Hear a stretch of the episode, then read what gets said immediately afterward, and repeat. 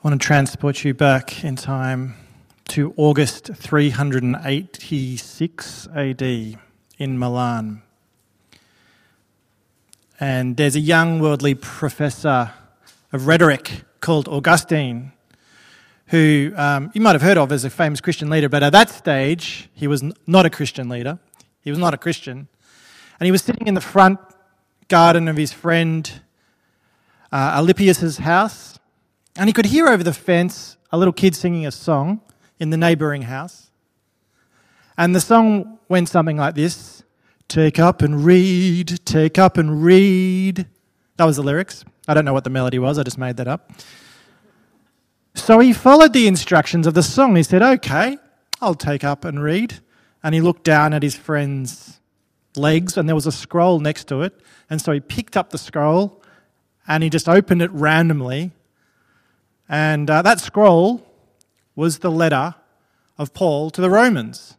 And he just randomly started reading, and he read this Not in orgies and drunkenness, not in promiscuity and licentiousness, not in rivalry and jealousy, but put on the Lord, Jesus Christ, and make no provision for the desires of the flesh. And Augustine had a sudden feeling come upon him, a, a change that occurred. And he wrote in his famous autobiography, The Confessions, he wrote this No further would I read, nor did I need to. At once, at the end of this sentence, a clear light flooded my heart, and all the darkness of doubt vanished away.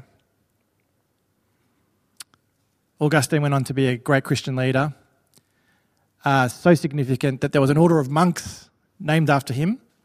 So I want you to go for, forward another 1200 years to 1515 into an actual Augustinian monk uh, whose name was Martin Luther, who began lecturing to his students in the university town of Wittenberg in Germany on the letter of the Romans.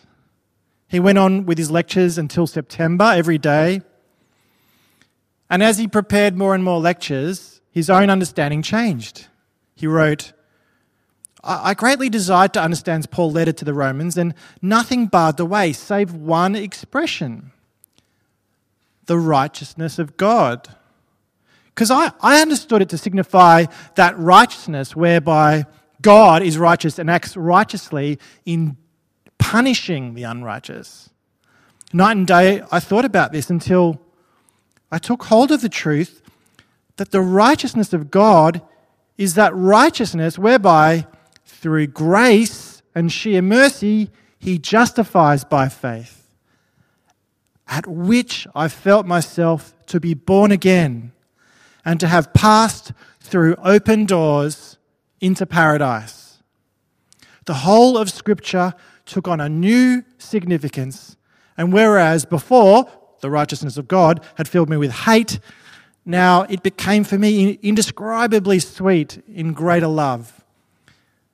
This passage of Paul became for me a gateway to heaven, said Luther.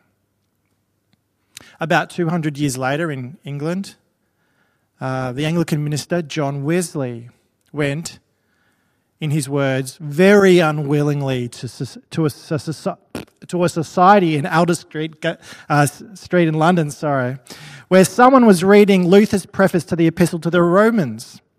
About a quarter before nine, he, he said, while he was describing the change which God works in the heart through faith in Christ, he said, I felt my heart strangely warmed. I felt I did trust in Christ, Christ alone for my salvation. And an assurance was given me that he had taken my sins away, even mine, and saved me from the law of sin and death. Move forward another 200 years now into Switzerland.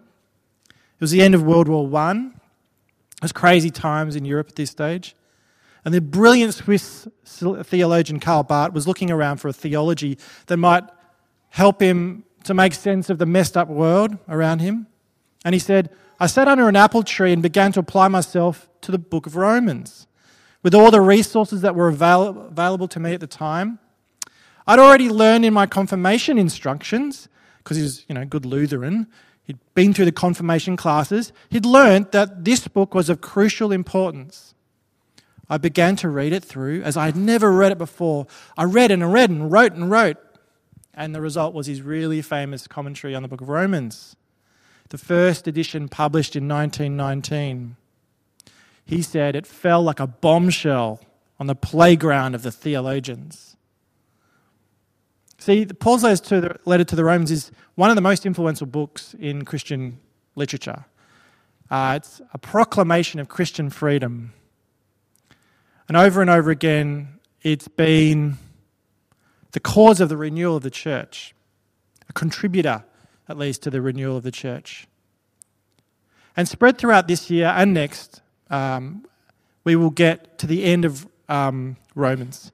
Uh, in the next five weeks, we'll get to the end of Romans 4. They'll have a break, do something else, come back to Romans later in the year. And my guess is will, that it will challenge us. It might even offend some of us. It'll hopefully stir our hearts, as it did with Augustine, Luther, Wesley, and Barth. And this morning, what I want to do is give a brief background to the book, talk about what, it, what it's about and what this passage that we just had read is telling us and, and, and finish by just say, thinking a little bit about what Paul is saying about not being ashamed of the gospel. Well, first of all, this letter to the Romans is actually written very much like a Greco Roman letter in the style of writing of, of a letter. We have different letter writing styles. I don't write lots of letters myself. Um, but Joe's dad, in fact, he does. He's a letter writer. He writes the family Christmas letter, um, where he, I don't know if we've had one for a few years, but you know the, the style where it talks about all the things going on in the family. He travels a lot as well, and he writes these prolific emails. Um, and we always know when we get a, a, a letter or an email from Joe's dad that there's a lot of detail. So much detail. Sometimes it's hard to know what he's actually doing. Um, for example, it'll say something like this Today I arrived at the seaside town of Walberswick. The bus trip was quite pleasant with lots of beautiful scenery. For lunch on the way, I had a sandwich with salad which I brought from a cafe. It cost five pounds. The coffee cost four pounds. I spilled some of the sandwich on my jumper and had nothing to clean it up. A nice young couple lent me a tissue. Their names were Gerald and Lisa. I got into a long conversation with them and we have become friends. I told them I was an Anglican, and it turns out Lisa's uncle Richard is an Anglican minister, but her and her husband are Baptist. But that's okay. You know, there's a lot of detail. I made that one up, but that's the kind of thing. And you, you get to the end of it and you go, what, so what actually happened, you know? But anyway, Paul, Paul writes a bit like that at the end, at the start and the end. There's kind of this detail that he gets into, right? Especially if you go to chapter 16, there's just names and a whole lot of people and things that he wants to say. And so, in a sense, what we're supposed to get from that is that this is personal. He's writing this, it's not just an essay. This is written to people, and there's a heart there, and he cares, and he's got exciting stuff to say. He talks about Phoebe, his friend. Uh, you know, there's, there's all these kind of indications that he really is talking to friends, or at least people that he cares about. But the main body of this, of this letter is actually in a philosophical style. It's called a persuasive discourse. And the Greek philosophers use this style to um, strengthen believers and convert outsiders. Um, they used logic arguments to prove an idea wrong. They used examples to demonstrate a point. They made personal appeals. Um, this was really made popular by Aristotle, in fact.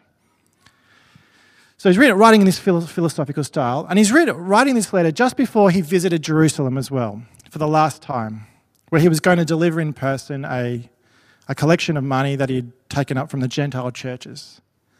And the Jerusalem church was in financial trouble, and the Christians there were very poor. And he hoped that this gift would be a powerful witness, a demonstration of unity between the non Jewish um, Christians and the Jewish Christians, the Jews and the Gentiles.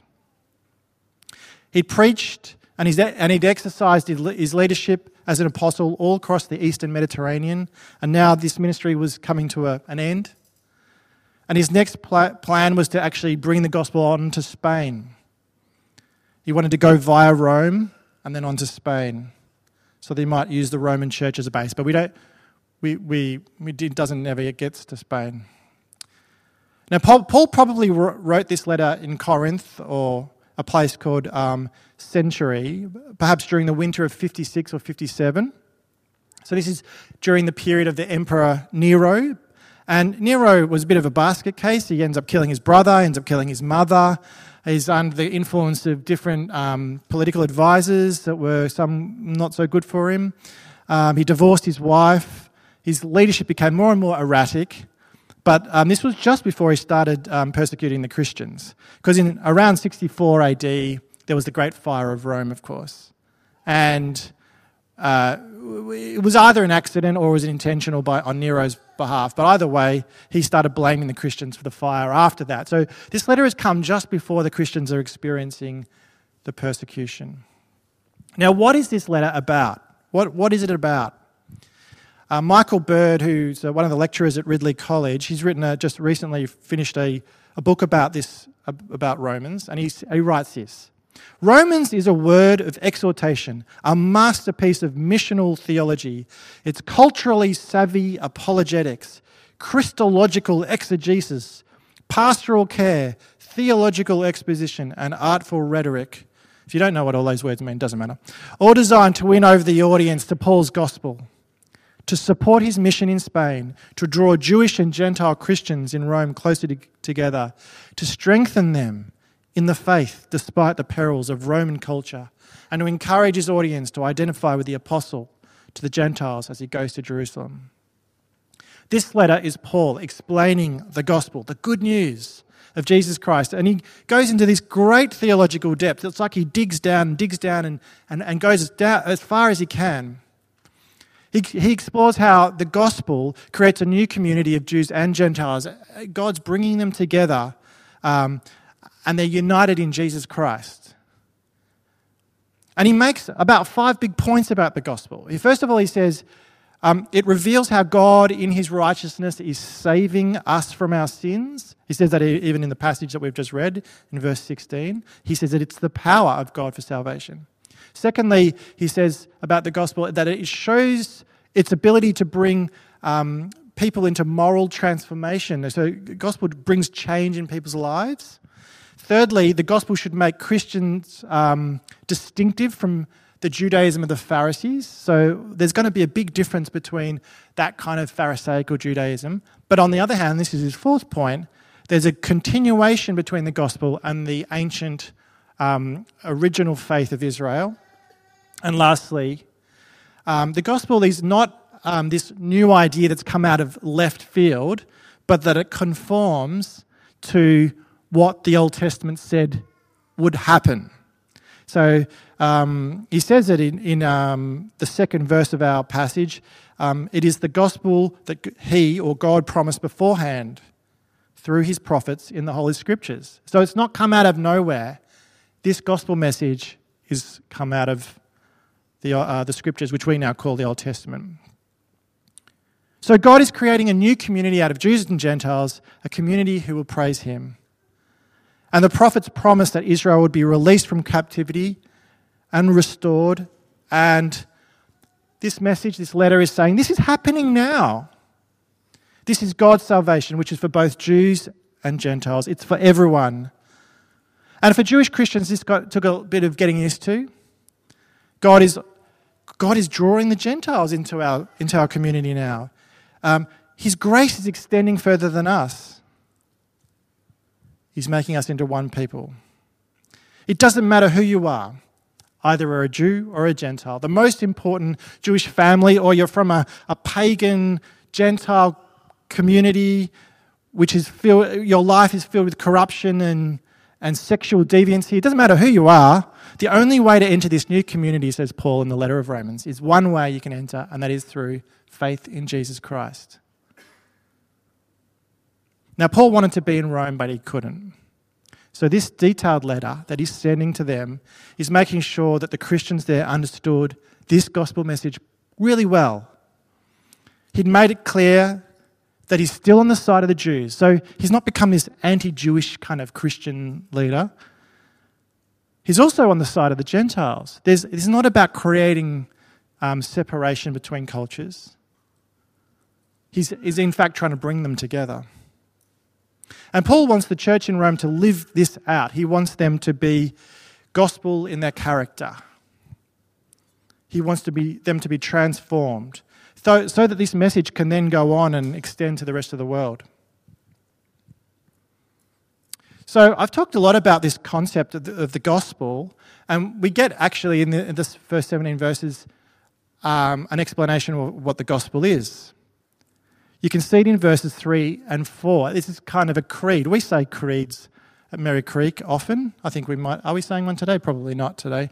This is the one day we're not saying one when I get to talk about it. But um, the, the creed is in verses 3 and 4. We, probably, we think it's probably an early Christian creed that Paul's reminding them of. Um, he says this it's about it, the gospel, which is regarding his son.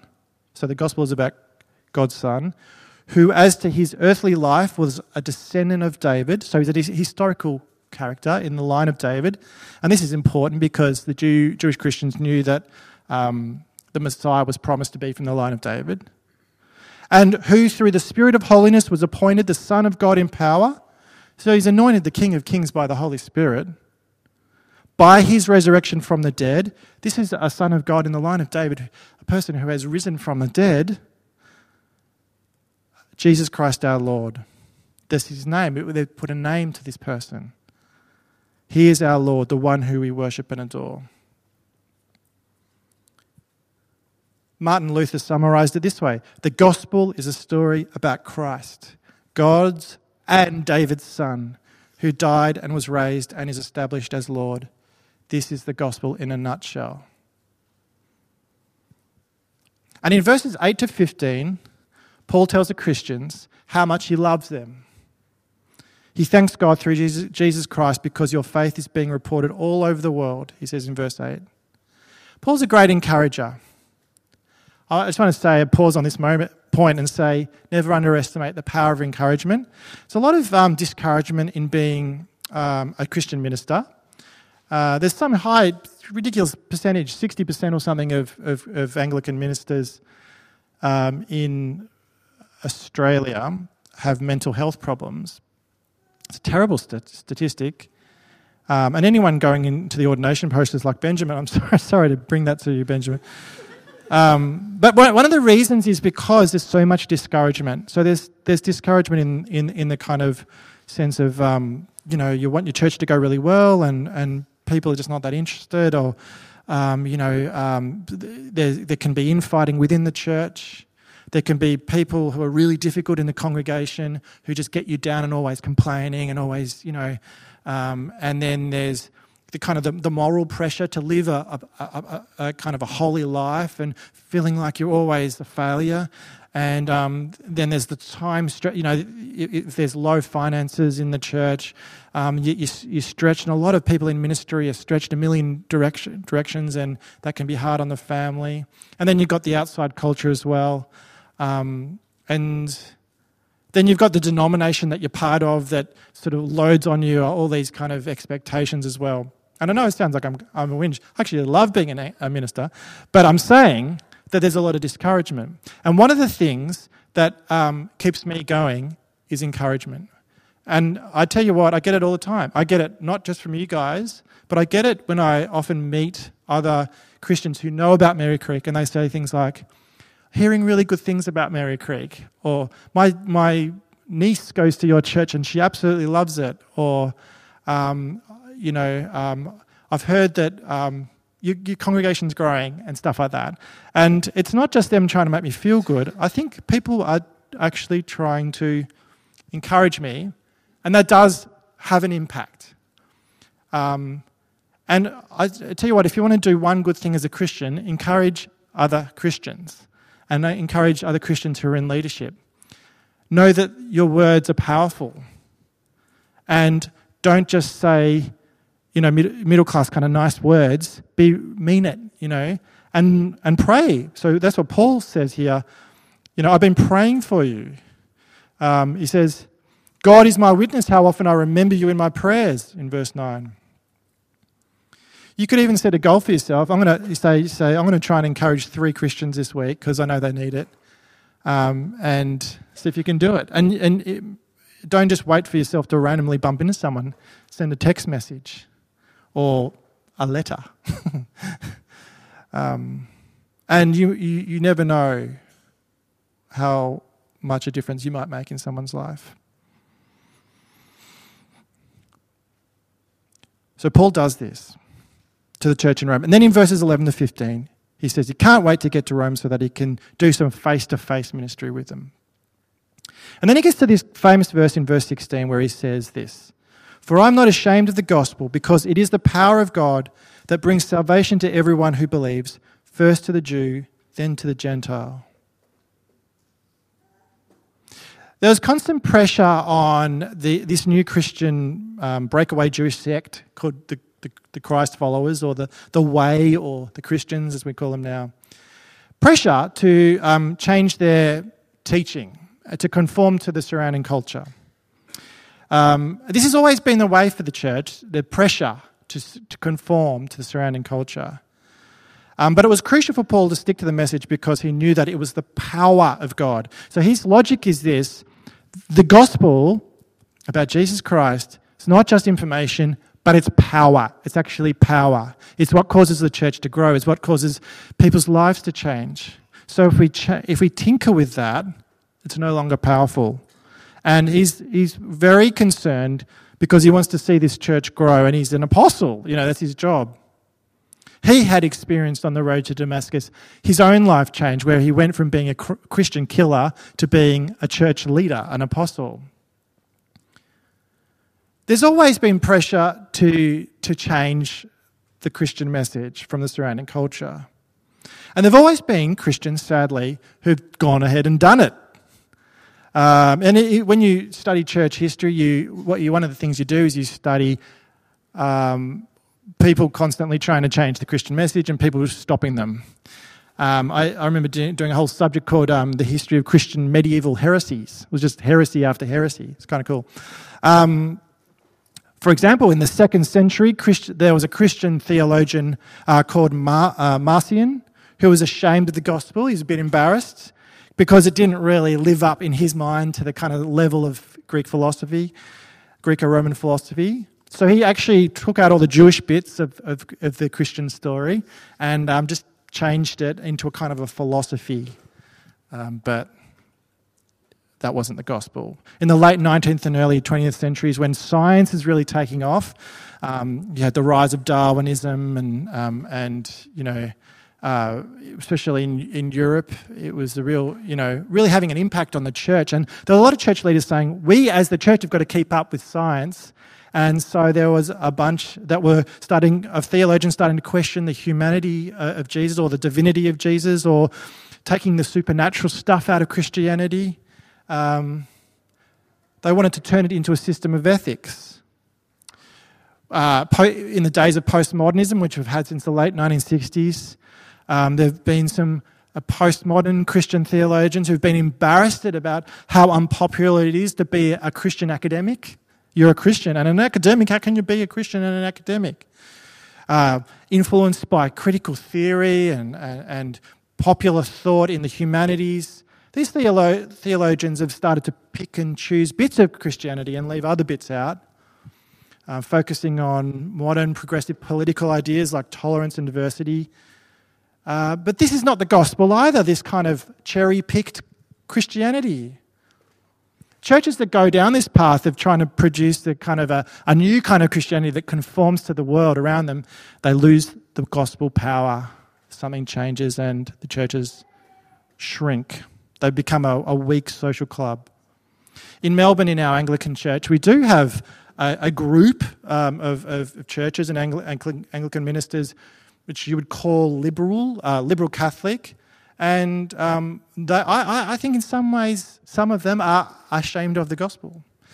They, they're ashamed in the sense that they, they, you can tell by looking at their Twitter feed. All they talk about is um, criticizing other, you know, um, Christians all the time and, and, and promoting the latest kind of uh, f- uh, political fad.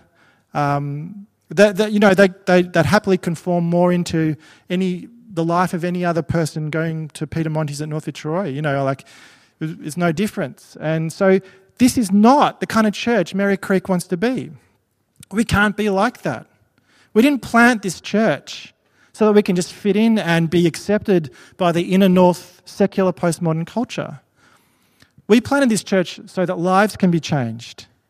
We planted this church so that the clear light of the Spirit of God could flood people's hearts and all the darkness of doubt vanish away, like it did with Augustine. We planted this church so that people can be born again and pass through open doors into paradise, like Luther said.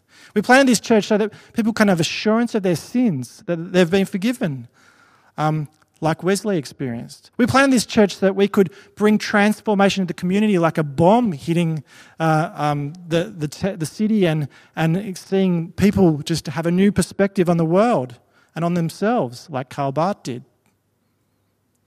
As we go through Romans, it's going to be like that. There's, we're going to feel conflict with our surrounding culture. We're going to hear little bombs go off. We're going to have, perhaps some of us have our hearts changed. We're going to feel ourselves in tension. And if there are corrections to be made in our thinking, then so be it. But I invite you to be soaked in this life giving gospel. I invite you to come with open hearts. I invite you to respond to this letter in the only way that Paul wants you to respond, which is to have faith in Jesus Christ. Let's pray for that.